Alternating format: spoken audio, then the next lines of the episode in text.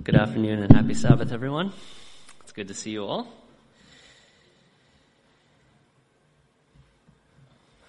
A few weeks ago, Jinha turned to me and she asked me, Do you have any New Year's resolutions? And the question kind of,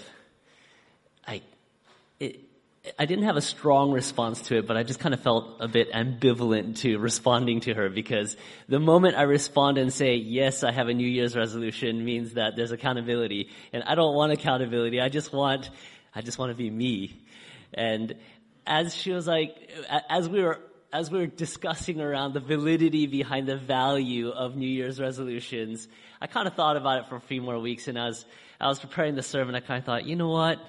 It is good to have New Year's resolutions. Like it's good to set goals. It's good to think about um, what what should I look forward to and what should I work towards and pray towards in 2024. And so, anyway, we're continuing on in our series over the book of Leviticus. And today's um, sermon is entitled Atonement, a Meaningful Reset for New Year's.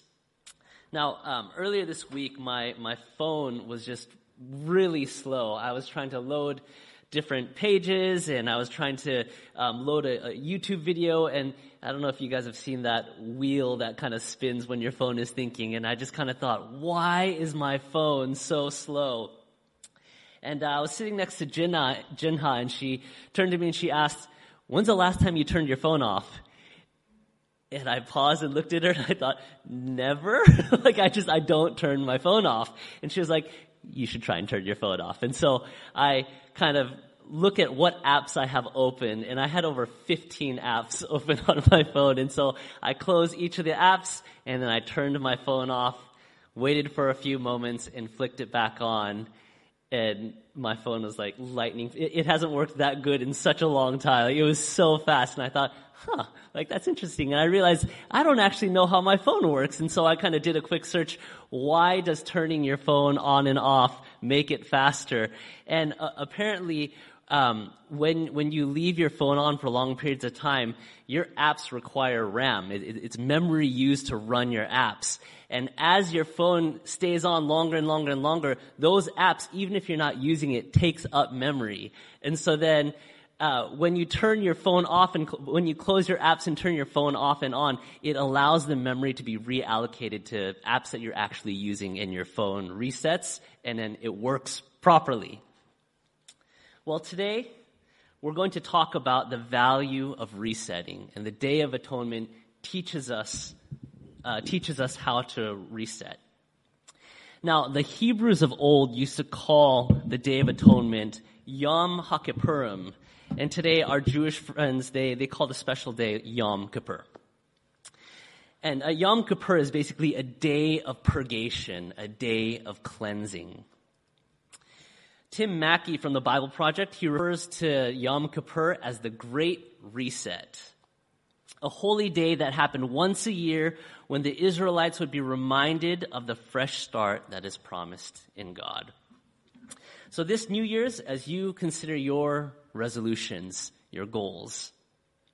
I want to encourage you to take time to spiritually reset and let God speak into your heart and let God speak into your goals. So let's look at the Day of Atonement together.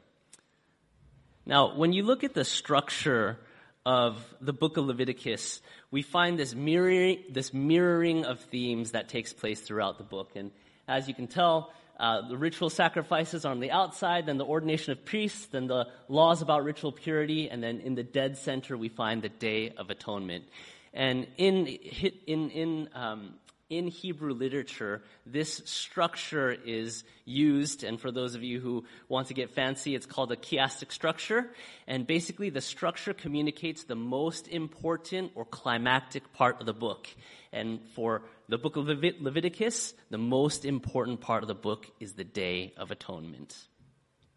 So here we go looking at Leviticus chapter 16. For those of you who want to follow in your own scripture, you can go ahead and turn to Leviticus chapter 16. I'm going to have most of the passages here on the screen for you. So in the introduction of chapter 16, this chapter acts as a continuation or even a juxtaposition of Leviticus chapter 10. And just as a, I guess, as a review or a reminder for those of you um, who are familiar, and also for those of you who are not familiar, in Leviticus chapter 10, Aaron, the high priest, has two sons, Nadab and Abihu. And they are elected as priests and they're supposed to go and minister in the sanctuary or the temple of God. And the Bible says that they take this strange fire and they load it into these censers and they kind of worship God in a way that they want to worship Him. And um, what happens is God kind of doesn't like this, and the two of them lose their lives. And this is a very confronting story. It's like, it's the opening era of the sanctuary, and two of the people that are elected to work in there die from the ministry. Um, if I were someone in Israel, that would terrify me. Or if I was someone who was reading scripture for the first time and I read this, I would think to myself, what is the big deal here? Why would I want to worship God after I read this story?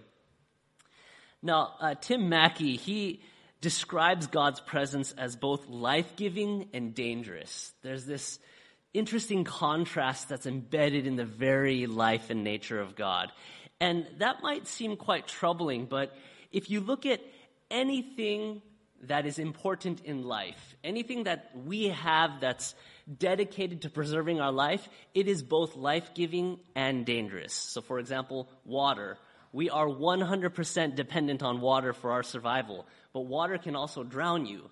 Or if you think about the sun, our planet is dependent on the sun for life, but if you get close, too close to it, it'll destroy you.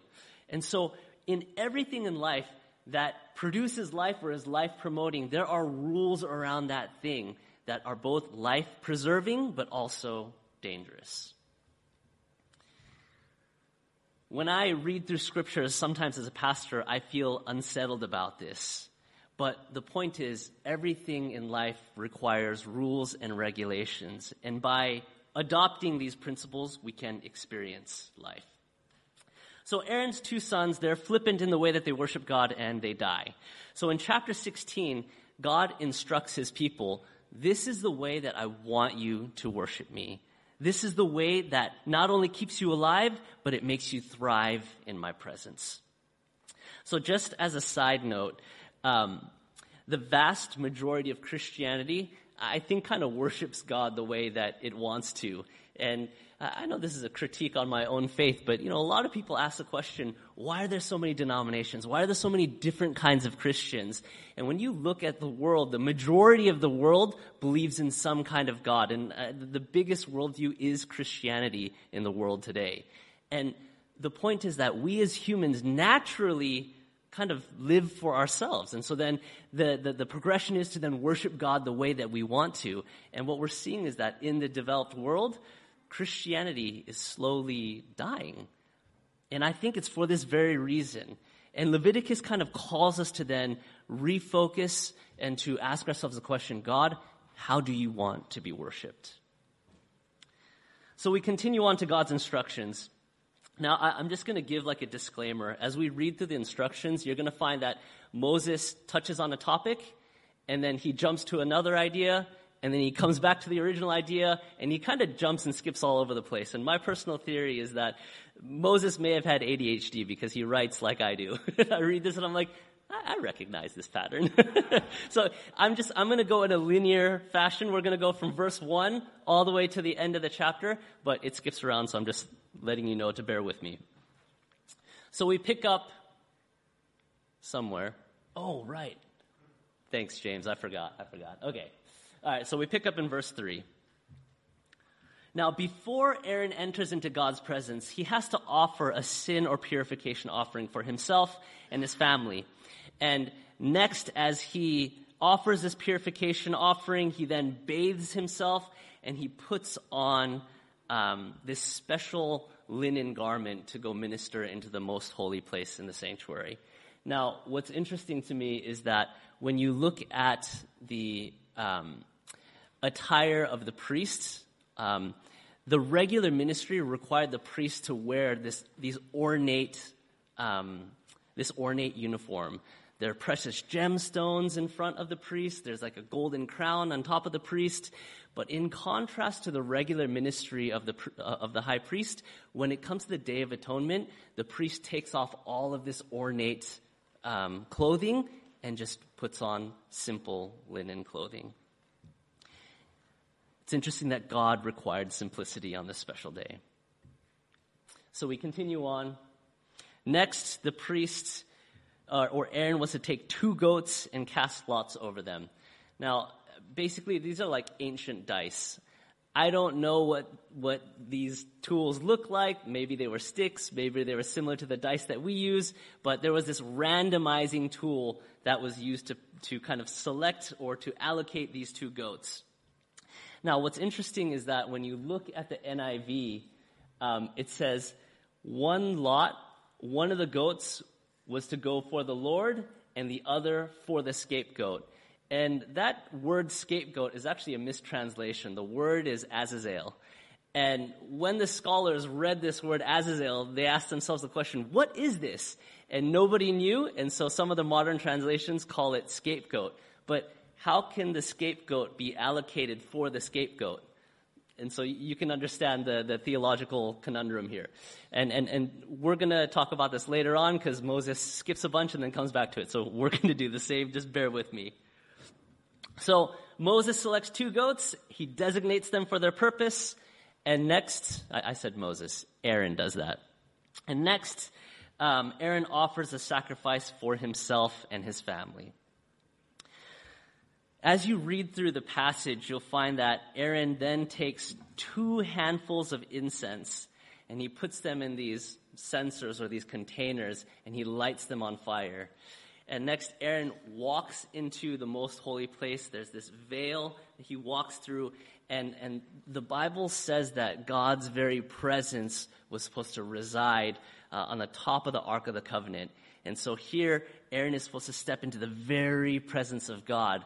But what's interesting is that this incense that Aaron was supposed to burn would create this smoky barrier that was supposed to come between himself and God. And so you picture this dark room and there's this bright light that represents the well it's not it doesn't represent the presence of god. It is the presence of god.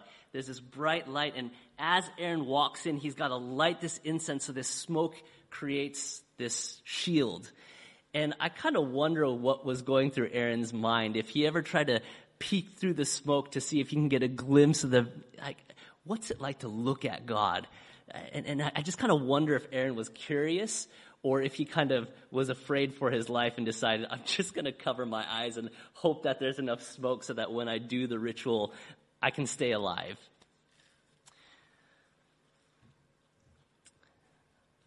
Next, Aaron was to take blood from this purification offering from the bull, and he would sprinkle it once on top of the Ark of the Covenant, and then he would sprinkle it seven times in front of the Ark. And it's, it's interesting the holiness that God requires here because God doesn't want Aaron to touch anything. And so he's instructed simply to sprinkle. When we continue on in verse 15, after the first round of blood sprinkling, Aaron was to take the goat selected for the Lord, and he would then slaughter the goat, take its blood, and repeat the steps from the previous sacrifice. Now, the first sacrifice, it was meant for Aaron and his household. But the second sacrifice, it was meant for all of Israel. It wasn't personal sin that was to be cleansed, it was corporate sin. And there's a distinction here. On any other day, the Hebrews were instructed to bring in personal sacrifices for their sins. And in the in part one of our series, we looked at one of those personal sacrifices, and I, think we looked at the burnt offerings. And basically, when you look at the whole section of sorry offerings that were uh, dedicated for personal forgiveness, um, what we see here is that there's there's a personal element uh, dedicated to to this this aspect of forgiveness, but uh, when you look at the Day of Atonement, the sacrifice is made on behalf of all the people as a whole. And it's as if God wanted to communicate to everyone, you're my people, and there is need to take into consideration the spirituality of corporate Israel, not just personal Israel.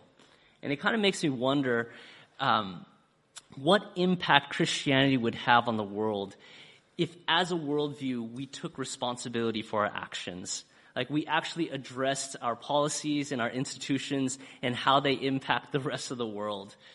See, Yom Kippur tells us that God cares about these things. When you look at verse 17 in this passage, Moses throws in this side note.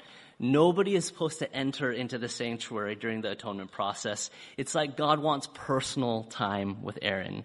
No distractions, no people, just him and Aaron. There are some important lessons on forgiveness that Yom Kippur teaches us, and I kind of want to explore them with you um, just now.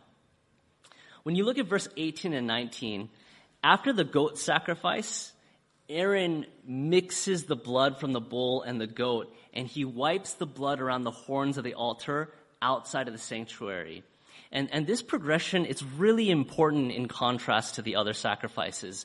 When you look at Leviticus chapter 4, verses 3 to 7, um, we're given another example of, of um, a guilt offering. And in this offering, the priest confesses the sins of the individual on the animal. Then after slaughter, he takes the blood into the sanctuary and he sprinkles the blood on the veil, separating the most holy place from the sanctuary seven times. Then he takes the blood and he wipes it on the horns of the altar of incense. And I think I've got a picture of the sanctuary. And this is the sanctuary from a bird's eye view. So here in the outer court, you have the bronze altar, then the bronze laver, and as you move towards the most holy place, you then have three items of furniture. Then you've got a veil separating the most holy place from the holy place. And so in, in the guilt offering, Aaron goes in and he sprinkles blood on the veil, and then he wipes blood on the altar of incense, and the blood stays inside of the building. Now, in contrast to this, when you look at the Day of Atonement, what we just read is that Aaron takes blood, he sprinkles it inside of the most holy place, and then he walks outside of the building completely to the bronze altar, and he wipes the blood on the horns of the altar. And what's being communicated here is that on a daily basis, when there was um, guilt offerings given, blood moved into the sanctuary, but on the Day of Atonement, blood moved out of the sanctuary. Does that make sense? Okay, that probably wasn't a good question, but anyway, you guys are clever people. So um, there, there's that point in writing. So um, when you look at the when you look at the passage from uh, the Day of Atonement, God tells Moses, "Hey, the reason why blood is being spilled and blood is being wiped on these different pieces of furniture is because this act of wiping it cleanses Israel from sin. Now, why does blood clean sin?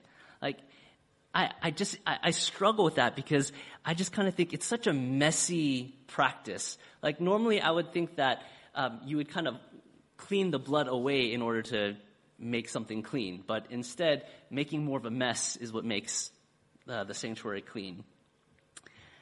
Now, I think God designs it this way because forgiveness works like this. Um, forgiveness is messy. It requires the sacrifice of Jesus. And the reality is that um, while it's nice to think about forgiveness as this comforting, relaxing, peaceful experience, God wanted to teach his people there's a messiness that's associated with the act of forgiveness. See, our forgiveness was brought about because Jesus had to die a violent death and it's uncomfortable. And I kind of picture um, animal activists if they were alive in the time of the Old Testament. It's like, why does this whole nation do this? This is terrible. And, and the point is, it is terrible. But that's what forgiveness cost, uh, that, that's the cost of forgiveness.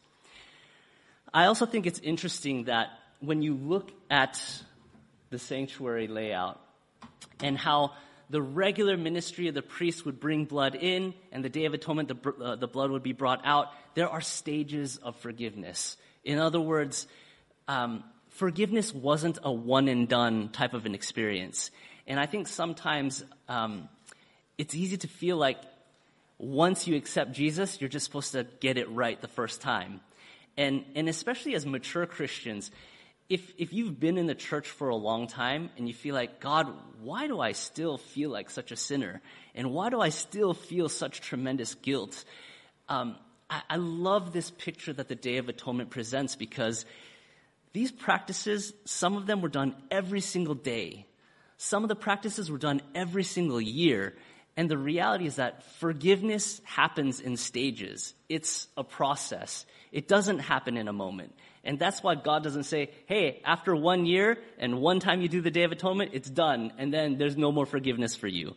I love the fact that God gets it. And so He's like, I need to remind the people every single day and then every single year, there is forgiveness for you. Because that's how spirituality works. That's how we grow.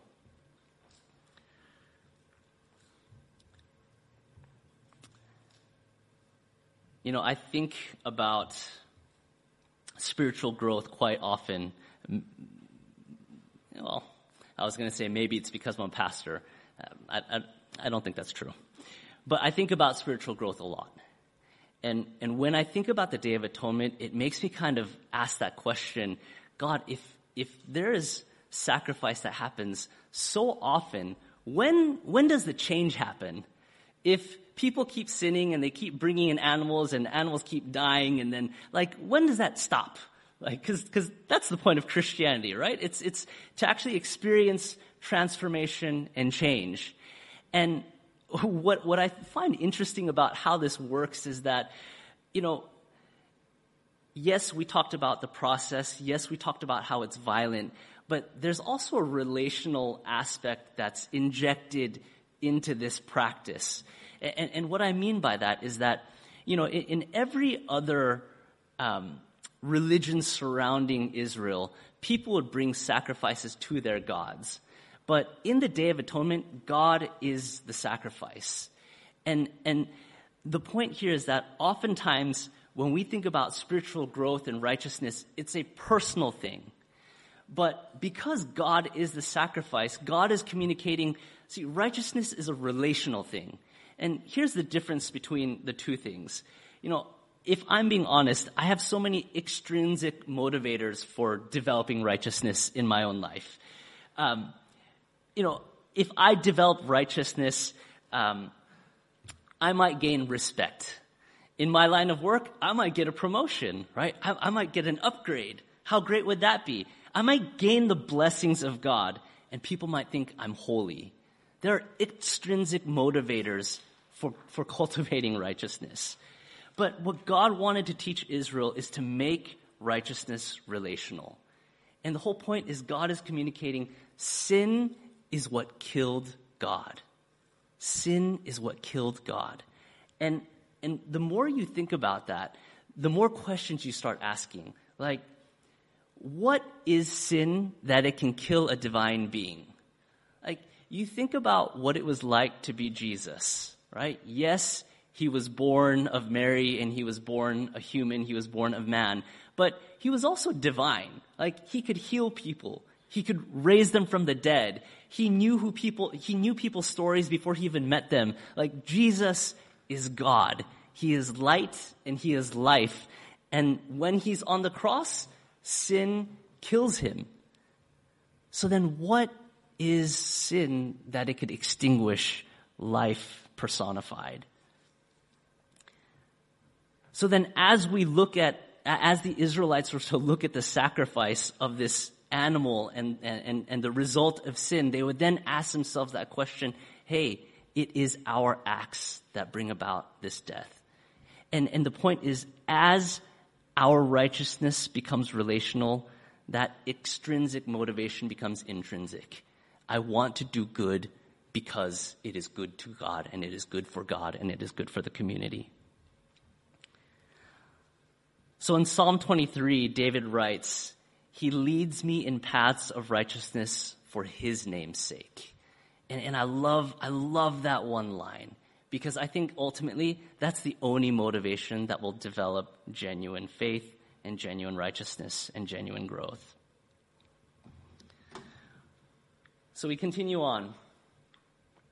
Verse 20. Aaron finishes making atonement for the most holy place And uh, earlier we talked about the two goats, and Moses kind of brings this back up. So we talked about the goat that's dedicated to the Lord and the goat that dies. Now we have one goat that's alive.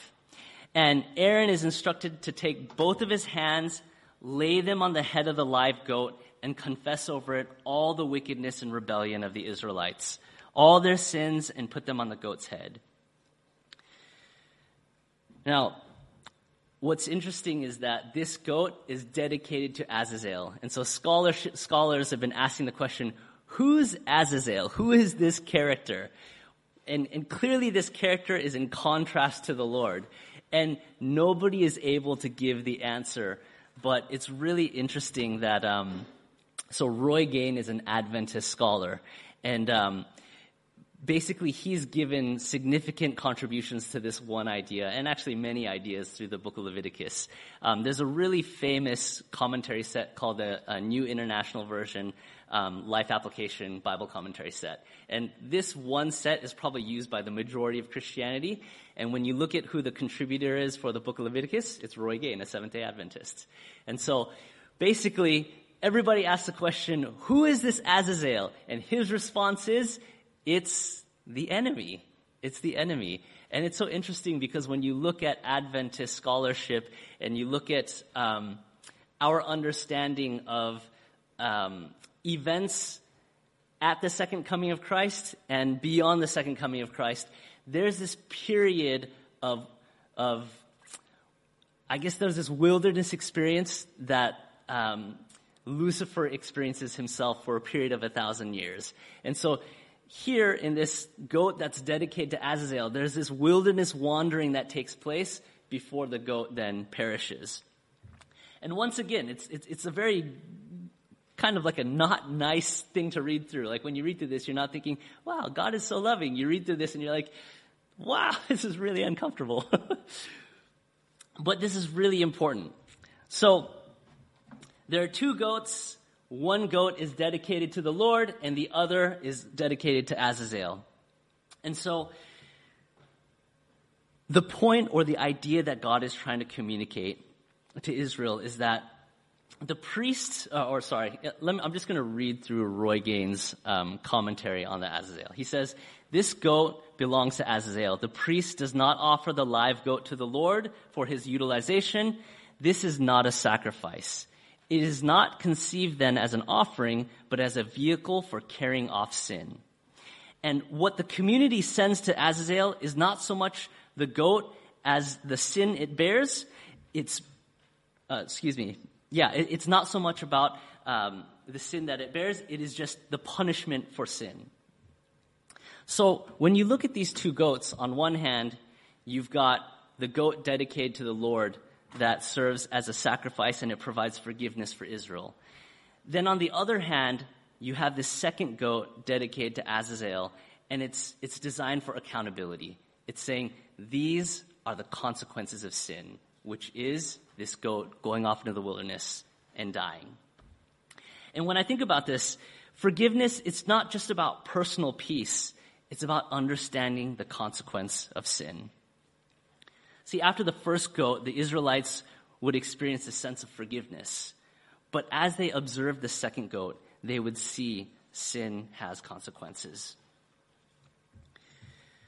Finally, and I'm gonna, there's a portion of text that I'm just gonna skip, but in verse 29, in closing, God communicates to Israel, This is to be a lasting ordinance for you.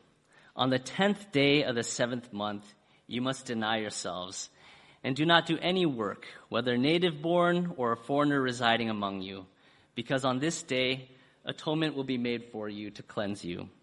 Then before the Lord you will be clean from all your sins. It is a day of Sabbath rest, and you must deny yourselves. It is a lasting ordinance.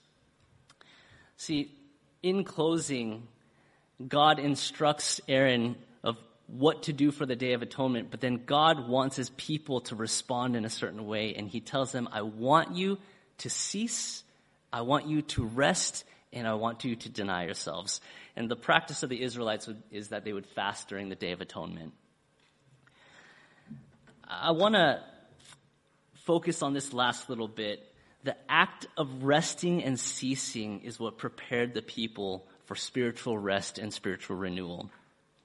There's this interesting uh, article from the Harvard Business Review, and um, it argues that humans are designed for periods of rest, silence, and deep thought. And in the article, it, it refers to this um, research that was done from Duke Medical, uh, from the Duke, the, the, medical school in Duke. And uh, there's a researcher by the name of uh, Imke Kirste, and he found that silence is associated with the development of new cells in the hippocampus, the key brain region associated with learning and memory. So Kirste and his team, they've been researching brain development, and what they found is that as people um, have movement in their lives, as they exercise, it it leads to brain development. And what his team decided to ask was, um, what if what if we don't just focus on physical stimulation but auditory stimulation? So what if we just pump sounds into the brain? Would there be would there be development uh, the same as movement? And so in their double blind test, they took mice and they put them in this confined area, and there were uh, there were four um, stimulations that they gave to the mice. One was just background white noise. Uh, the second was pup calls from mice. Uh, the third was Mozart, and the fourth was silence. So it's just nothing.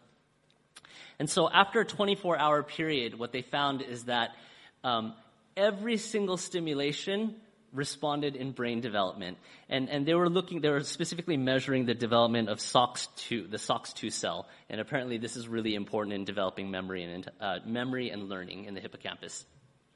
And so, um, yeah, after 24 hour period, um, there was, there was stimulation and, and cell development um, in all of them except for background noise. So background noise did nothing. Mozart, pup calls, and silence all led to uh, brain cell development. So they said, okay, well, let's just keep measuring this as the days roll by. So one, two, three, four, five days pass by, cell development in each of those three uh, stimuli. The seventh day rolled by, and only one of the stimulation continued to lead to brain development, and that was silence. And it's so interesting that in a seven day cycle, only one of the four stimulation led to actual long-term brain development. Um, well, I didn't word that correctly. In a seven-day cycle, only one of the stimulation continued to have lasting effects. And you know, it's so interesting that there's that seven day cycle because in the Day of Atonement, God says, hey, rest. This is a Sabbath for you. And for us as Seventh day Adventists, that seven day cycle is actually really important to have one day where we cease where we practice time away from all the distractions that we normally face and connect with each other and connect with God. I, I find it so interesting that there's this connection between the development of intelligence and the act of rest and silence. Um, you know, the, when God created man and woman, the very first thing he tells them to do is rest. It's like, hey, I made you good I made you intelligent. And the very thing that I want you to do now is to practice separation, silence, and rest. It's as if God is communicating, and, and the research definitely backs it up, that it is the act of rest that makes us intelligent beings. You know, it is only, I would also add that it is only intelligent beings that can actually cease and rest.